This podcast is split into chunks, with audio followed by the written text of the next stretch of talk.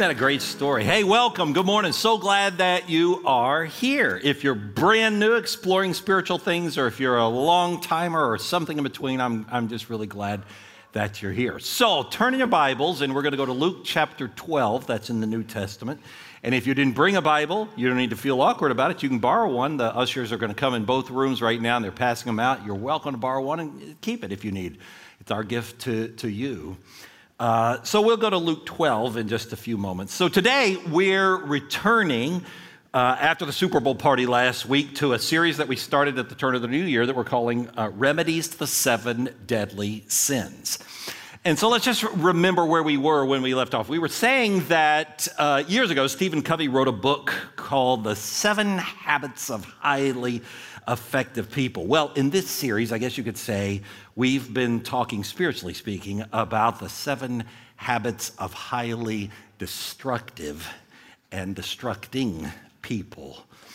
Uh, but if you're new, I would want you to know this. The goal here at FaithBridge for us is never to lay on guilt trips or to whip people into shame or self despair. That's not what we're trying to do. No, no, no. The reason that we do series like this and take a look at seven deadly sins, for example, is to try to figure out how has the devil been working for thousands of years to kill and steal and destroy people's lives so that we can get out in front of it and anticipate it and be equipped and fortified to withstand those temptations to the end that we might enjoy a flourishing life, a thriving life, working the way that God always had in mind for our lives to work. So, today we come to the sin of greed, which probably comes as a relief to most of you because you're thinking right now, finally one that I don't struggle so much with. Now, that guy over there, I'm really glad he's here. And she, she definitely needs it. Oh yeah, we can spot the people who need it, but, but when it comes to greed, most of us tend to think, I don't need this one. Moi? Nah. Because one study I came across said greed is the sin that people most readily spot in others, while least frequently spotting in themselves. Most of us don't feel greedy, do we? But I'm going to challenge you for just a few moments to go through some of the, I don't know, the probing or the introspection that I've had to go through this week as I've been studying for this message. Let me just ask you a question. Have you ever salivated about maybe acquiring something new? Like maybe a new house, or maybe new appliances for your old house, or maybe a new car, or maybe even new iPhone. Have you ever thought to yourself, I really want that? But once I have that, then I'll be happy forever. You ever done that? Of course you have. All of us have those sorts of thoughts along the way. Now, let me anticipate what some of you are thinking right here, especially if you just came for the first time last week. You're like, wait a second. I see what you you baited me. You got me here for a Super Bowl party and gave me caramel covered popcorn, and then you bring me back in and tell me that I'm going to be greedy and have probably solutions that I'm supposed to give back to your church, and that'll make it all go away, right? I see what's going on here. And if you had that cynicism, I would understand it because there is always a potential conflict of interest when a minister talks about financial things, about money and stuff, because ministers are in charge of charitable organizations, and charitable organizations do depend upon the benevolent giving of their people in order to survive. And so, this very reason, right here, along with the reality that, as you just saw in the video, any of us know who've been here in the fall, we just came through a big, mammoth campaign, and it was overwhelmingly, unprecedentedly successful. Uh, in order to move forward and build the legacy building for our youth and, and missions and, and, our chapel and the parking lot uh, to, to give us more uh, spaces, which they've already started on, even though to, today the, we're finally getting out front and doing the groundbreaking ceremony in uh, uh, about 45 minutes. So I hope that you can stay for that. But for all of those reasons, I found myself saying, Oh Lord, could we just skip this one? I really don't want to talk about money again. and greed and stuff. How about a series called The Six Deadly Sins? that has a nice ring to it, but the Lord showed me something in my own heart, which I'll share later, that convinced me none of us ever really masters this thing called greed, not once and for all.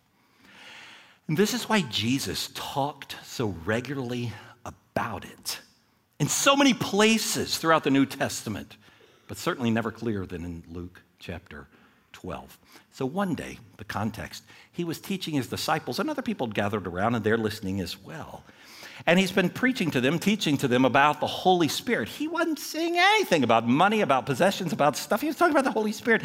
And then this man in the crowd just blurts out, just interrupts him out of the blue, something entirely unexpected.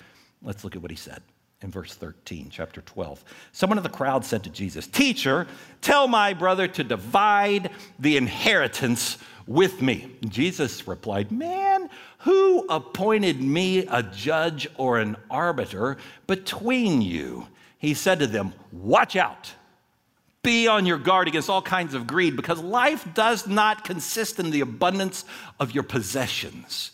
And he told them this parable The ground of a certain man yielded an abundant harvest. And he thought to himself, What shall I do? I have no place to store all my crops.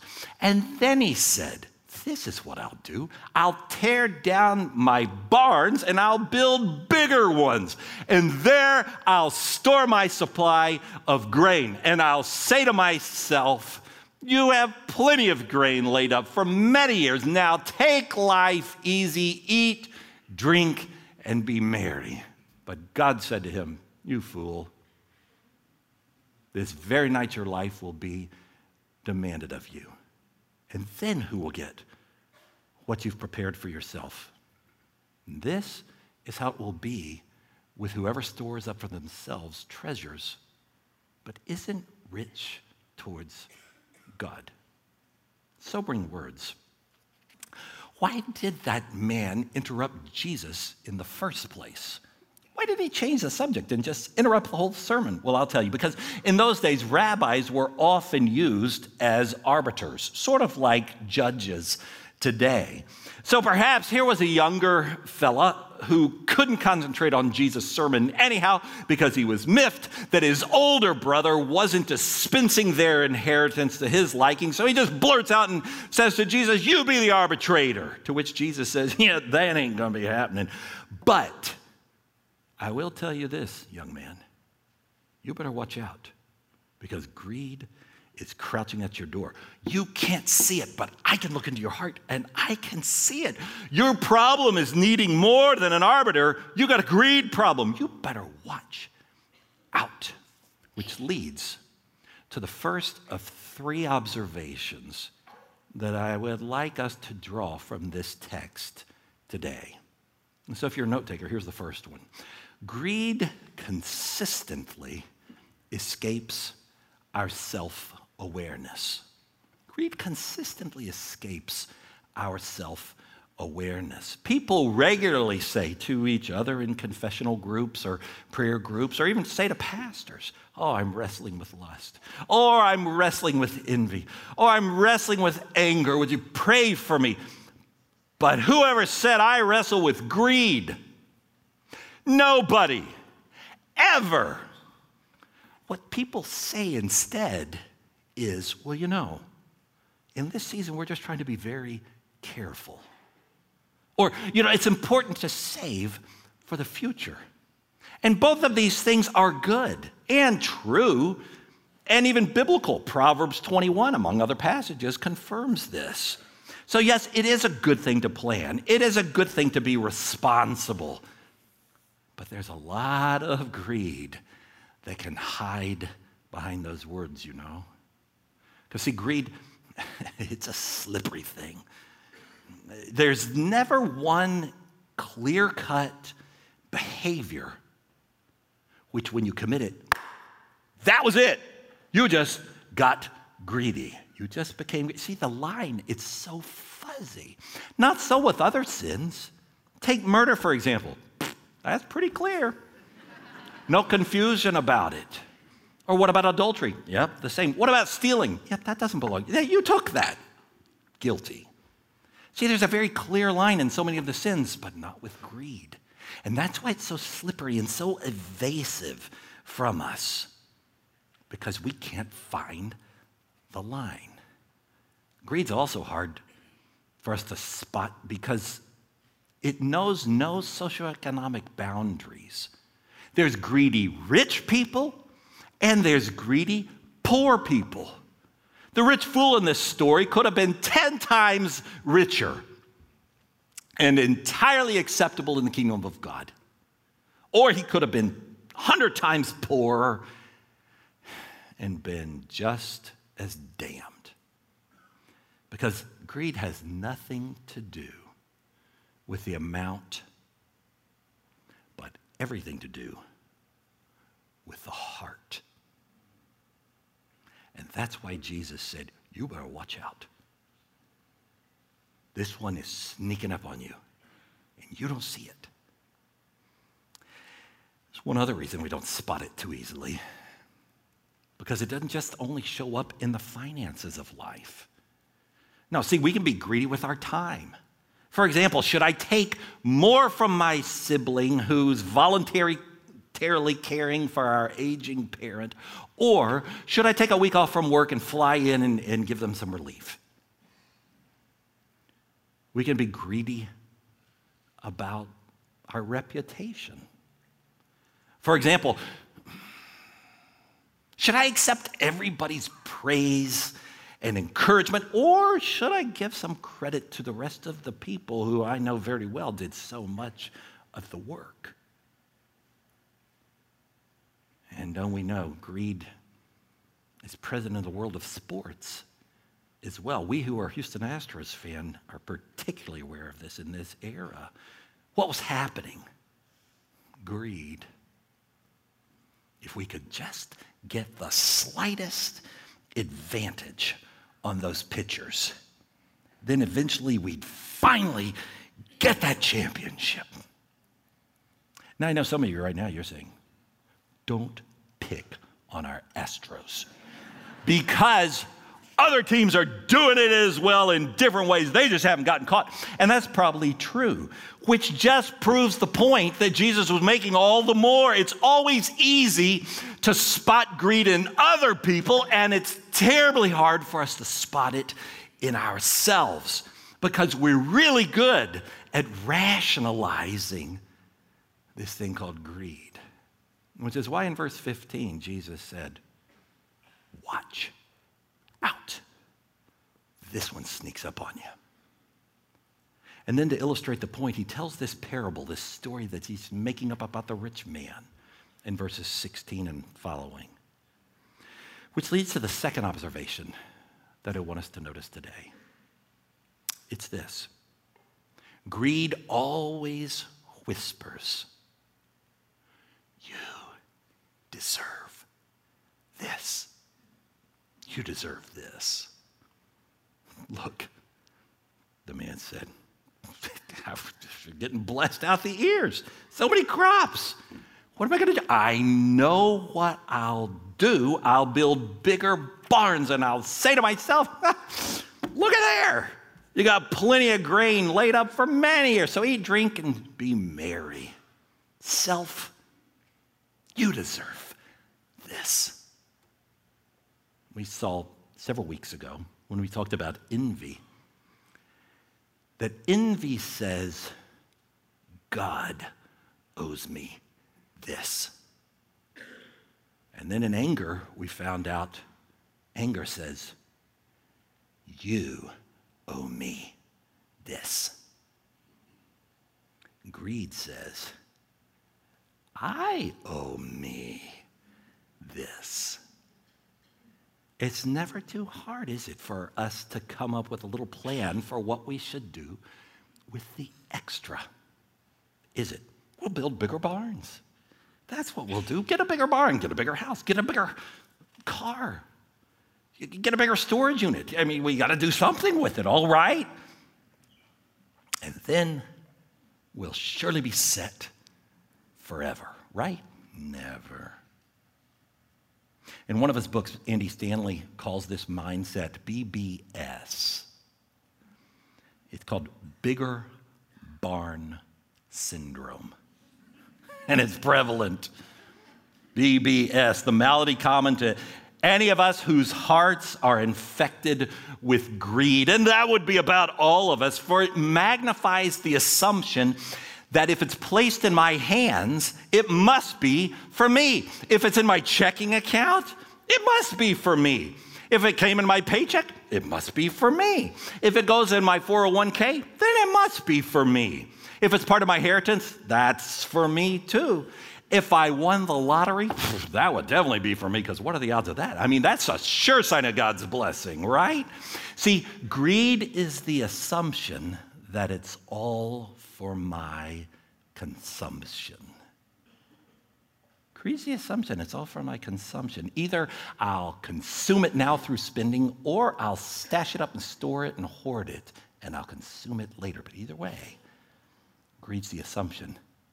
It's all for my consumption. It's mine. And I deserve it. So last summer, I uh, served as the speaker for one of the weeks at Pine Cove Family Camp, where Suzanne and I have been invited a number of times, taking our family. It's a marvelous family camp program. If you've never gone or if you'd like an activity for your family, I can't recommend it highly enough. It's wonderful, uh, the program that Pine Cove does. Um, well, one evening during the summer camp last summer, uh, they served us dessert and they spent an hour showing us slides and pictures of an expansion project that they're going to be working on uh, at the camp. And they're going to expand the cafeteria and build a new kitchen because they're having so many more people coming and they need to build some more cabins for the families to be accommodated. And, and I thought, what do you know? They're doing an expansion project at the same season we're getting ready to do an expansion project here at Faith Bridge with Legacy this fall. Small world. So, like everybody else, at the end of the presentation, I took one of the pledge cards, mostly to be polite, because all the while I knew, well, the Werlines are going all in for legacy. I mean, I got to lead by example, speed of the leader, speed of the team. So Suzanne and I are already praying about what are we going to do? What are we? How can we be the most generous ever for legacy? And on and on. But I kept the pledge card and threw it somewhere, and it ended up in a drawer in my desk where I put the bills that haven't yet been paid. You have a drawer like that too, huh? And a couple of times as I went through that drawer through the fall, I came upon that card and I, I would look at it and I'd say to myself, huh, well, after legacy uh, and all, I, will have to get back to this one of these days when I get a little extra money. And I, but right now, I got to lead by example. We're going in big for legacy. And like many of you, Last fall, we did go in big, made the biggest commitment we'd ever made in our married lives. And we're thrilled about it. So excited about the youth ministry and the chapel and about the missions and all that happens. Well, we get through legacy and, of course, hit the goal and soared past the goal. And there was much celebration and still is. And we're celebrating a little while at the groundbreaking.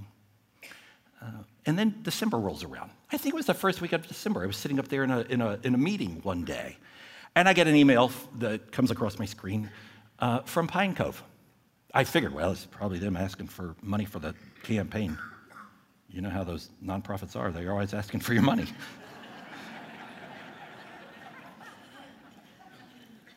but I opened the email, and that's not what it said.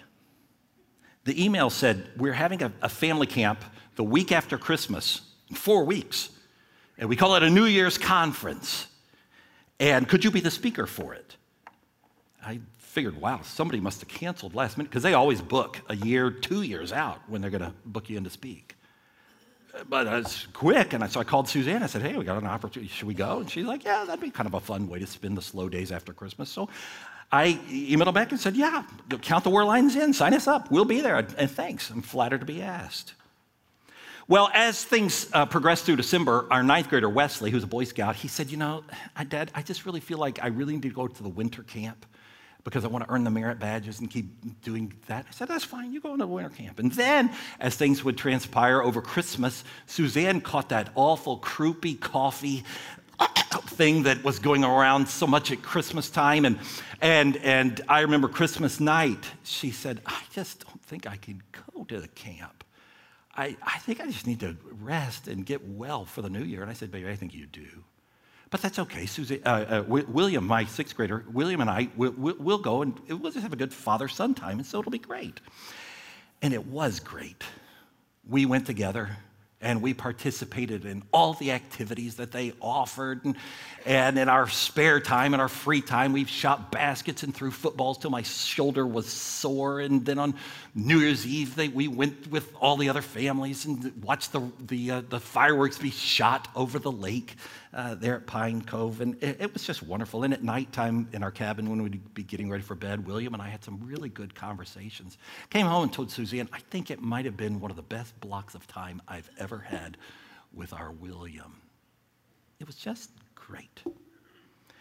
And uh, the last day, they always get everybody up on the front porch of the big building, the, the, the, main building, and they take a big group photo, and everybody hugs and, and says goodbye to our new friends, and, and then we get in our cars and drive away. And just as I was getting into our car to, to drive away, a lady from uh, Pine Cove walks up and hands me an envelope got the car and we drove away. As we're driving, William and I are reminiscing, talking about what fun it was and how great it was and all the things we'd experienced and on and on. And then finally, out of nowhere, he, he says to me, By the way, what's in the envelope that they gave you? I said, Oh, well, uh, that's my paycheck. He said, Wait, you got paid for that? And I said, Well, yes, son. I, I was the, the, the, speaker for the week, and you know, uh, I'm worth it.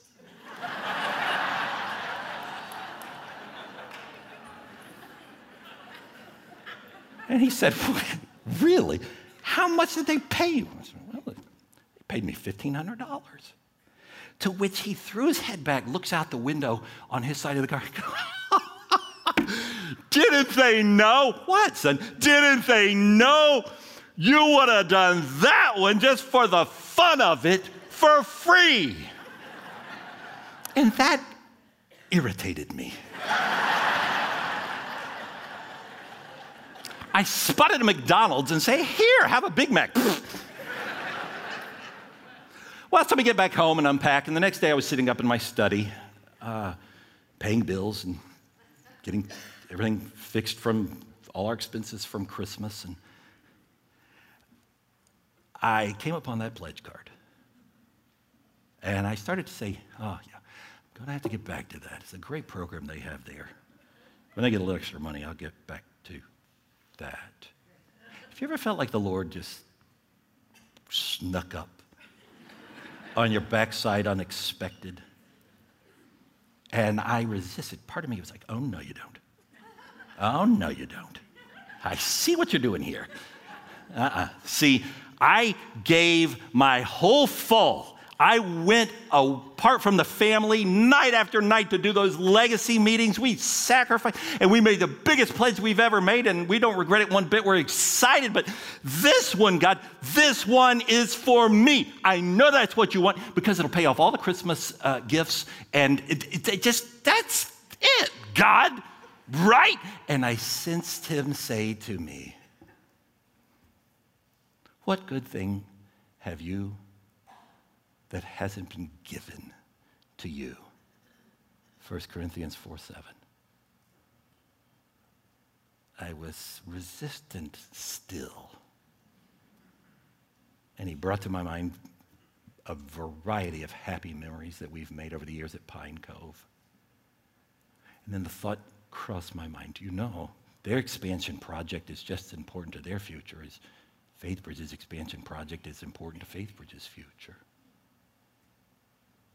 And I knew he had me at that. Checkmate. I surrendered, chuckled, picked up my pen, filled out the pledge card, put it in the envelope with a fresh check for $1,500 and a note at the bottom. The Werlines are excited about your expansion project. Thanks for all you've done over the years for our family as well as many. Now, I tell you that story,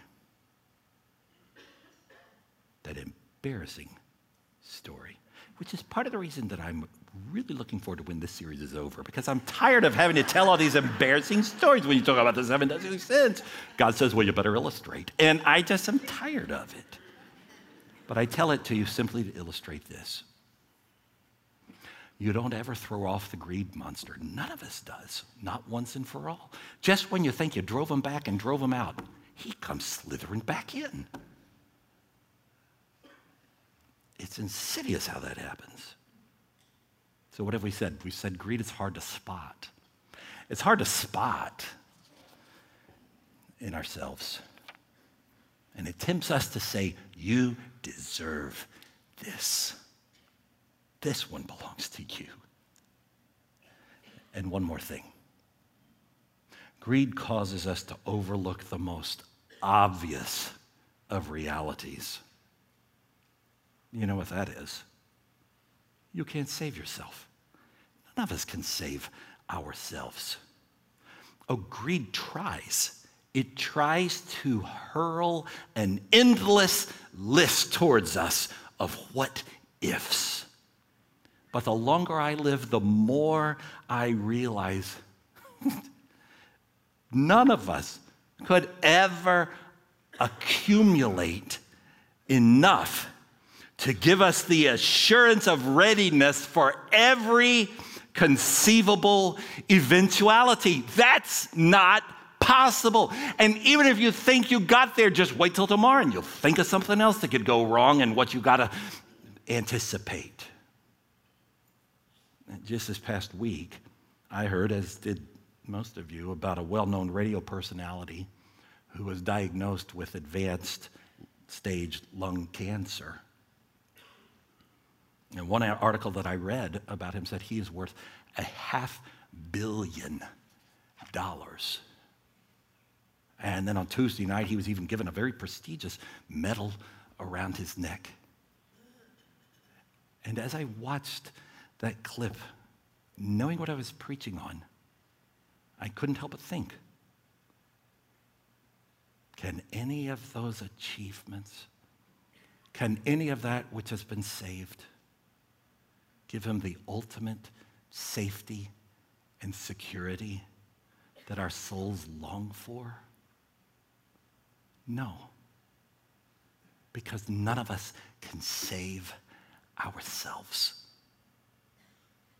And there is a day that is coming for all of us, which will prove, to be your last, your last, my last.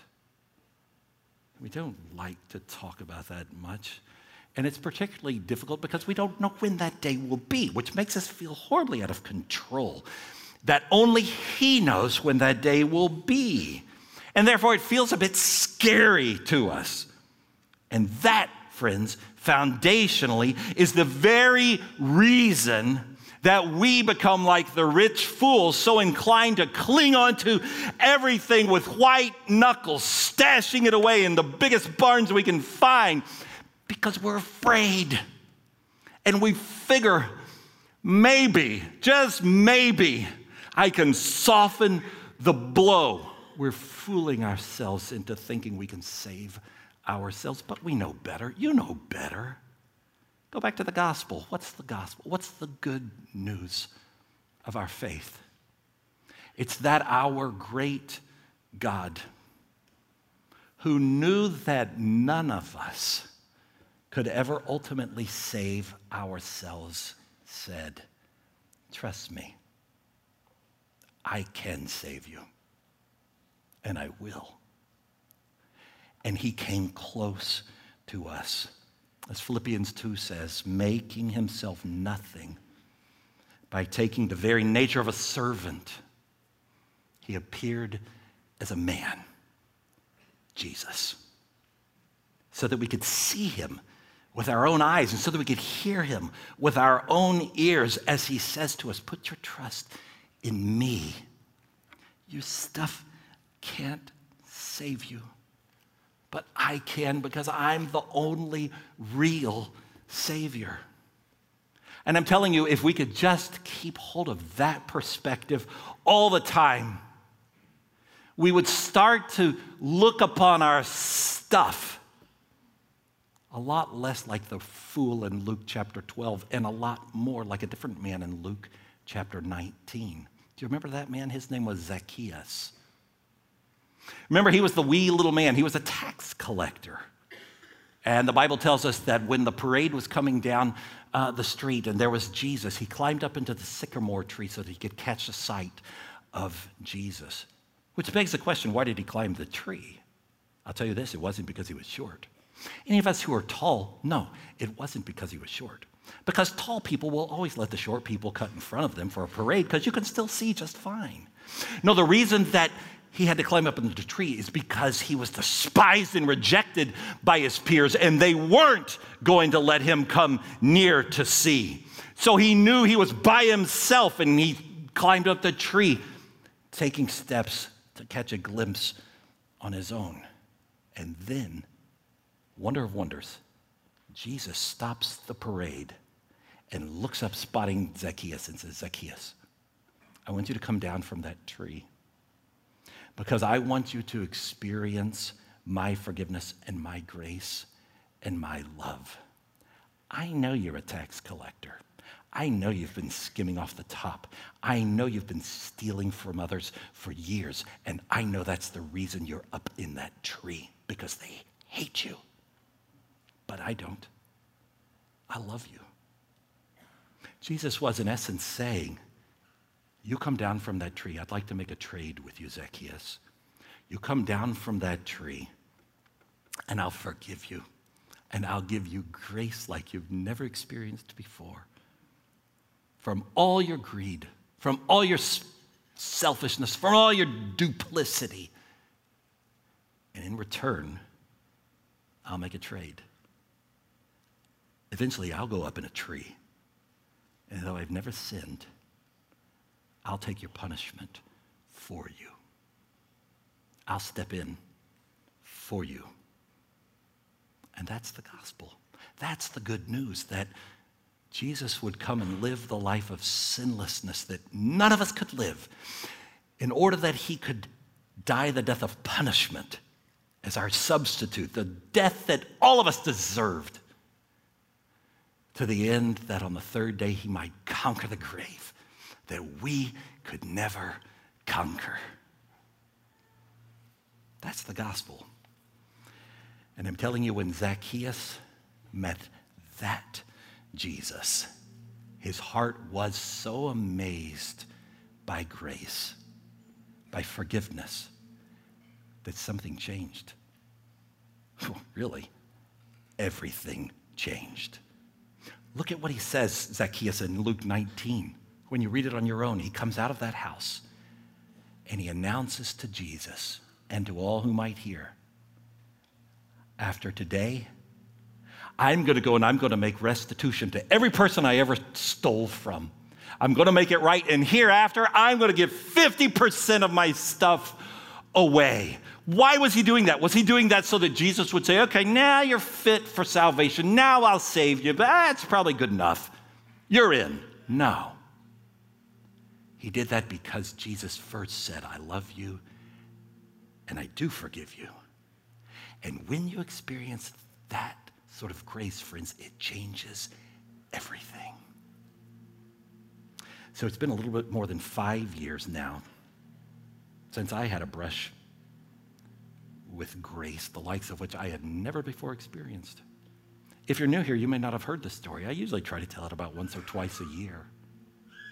But a little more than five years ago, on January 15th, 2015, through a string of unexpected, unprecedented, providential serendipities, a day that started out normal ended with me in the medical center looking eye to eye with a cardiologist named Stuart Solomon, who shook his head and said earnestly, Mr. Worland, I'm terribly sorry to tell you this, but your body is actively trying to go into coronary arrest right now. It's not a matter of if, it's a matter of when. I believe it's going to be in the next several hours. I said, Well, what do we do? He says, I need to get you to the hospital. I need to have you in the cath lab immediately. He said, You call your wife, and then I'm going to drive you. I said, You're going to drive me? He said, Yeah, I've already calculated. If I put you in an ambulance, it'll take way too long. I need to be inside your system in the next 30 minutes. And sure enough, he took me by the hand and walked down the hallway with me, carrying my book bag. We rode down the elevator, and he put me into his Lexus, and he drove me down the street and parked and put me in a wheelchair and pushed me over where I rode up to the 10th floor of Methodist. And he hollered to the nurses, Come over here and take him and get him, or I need him in the cath lab immediately. And a couple of hours later, he leaned over me and he said, Mr. Werline, I got there first. And it's a good thing I did because your LAD artery was 99.9% blocked. You were going to check out tonight. It was going to make a widow, your widowmaker was, of your wife tonight. But your arteries were so friendly and it took the stent just perfectly, and they're printing out a picture for you so that you can see the before and the after, and you're going to be fine now.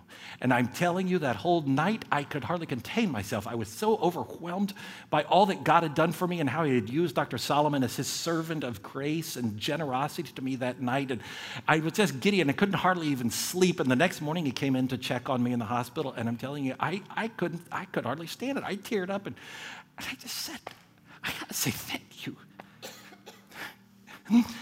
You saved my life.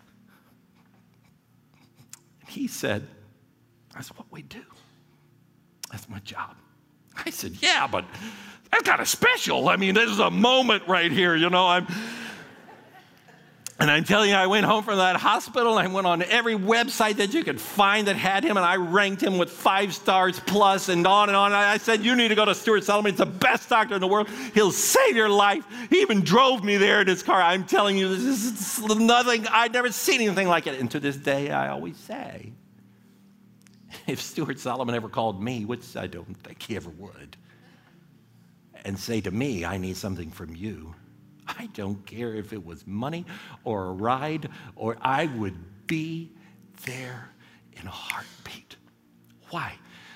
Because the one who has experienced much grace can't help but give much grace. That's what changes the heart, friends. Not our muscles, not our gutting it up and saying, I'm gonna not be greedy. No. It's by looking at the grace we've been shown. Years before Dr. Solomon was used to save my physical life, Jesus came into my personal life, my spiritual life. And he said, I have amazing grace for you.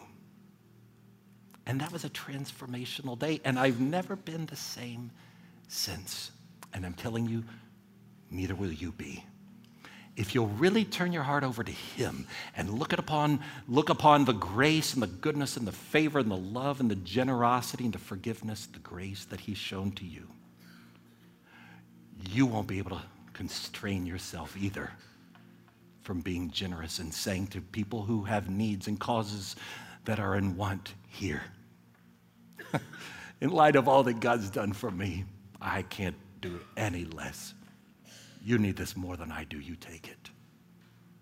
And as you do, you'll have the quiet confidence that you overcame the deadly sin of greed one more time. Let's pray. Lord, won't you give us that grace to remember what you have done for us, the changes that you bring to a life the way that you melt a heart by your goodness and your faithfulness. Forgive us, Lord, for thinking that somehow we could trade in your goodness for the goodness of our stuff and our possessions as if those could ever really provide ultimately for us because they can't. And deep down, we know they can't. Lord, my prayer is today that anyone who is here who's not said yes to Jesus in the first place, that they would start there And they would open their hearts, even in the quietness of this moment, and say, Lord Jesus, I'm asking that you would come into my heart. Forgive me my sins. Cleanse me from all righteous, unrighteousness. Change me, transform me, and put new purpose in life before me. That I might learn to live for your glory all of my days.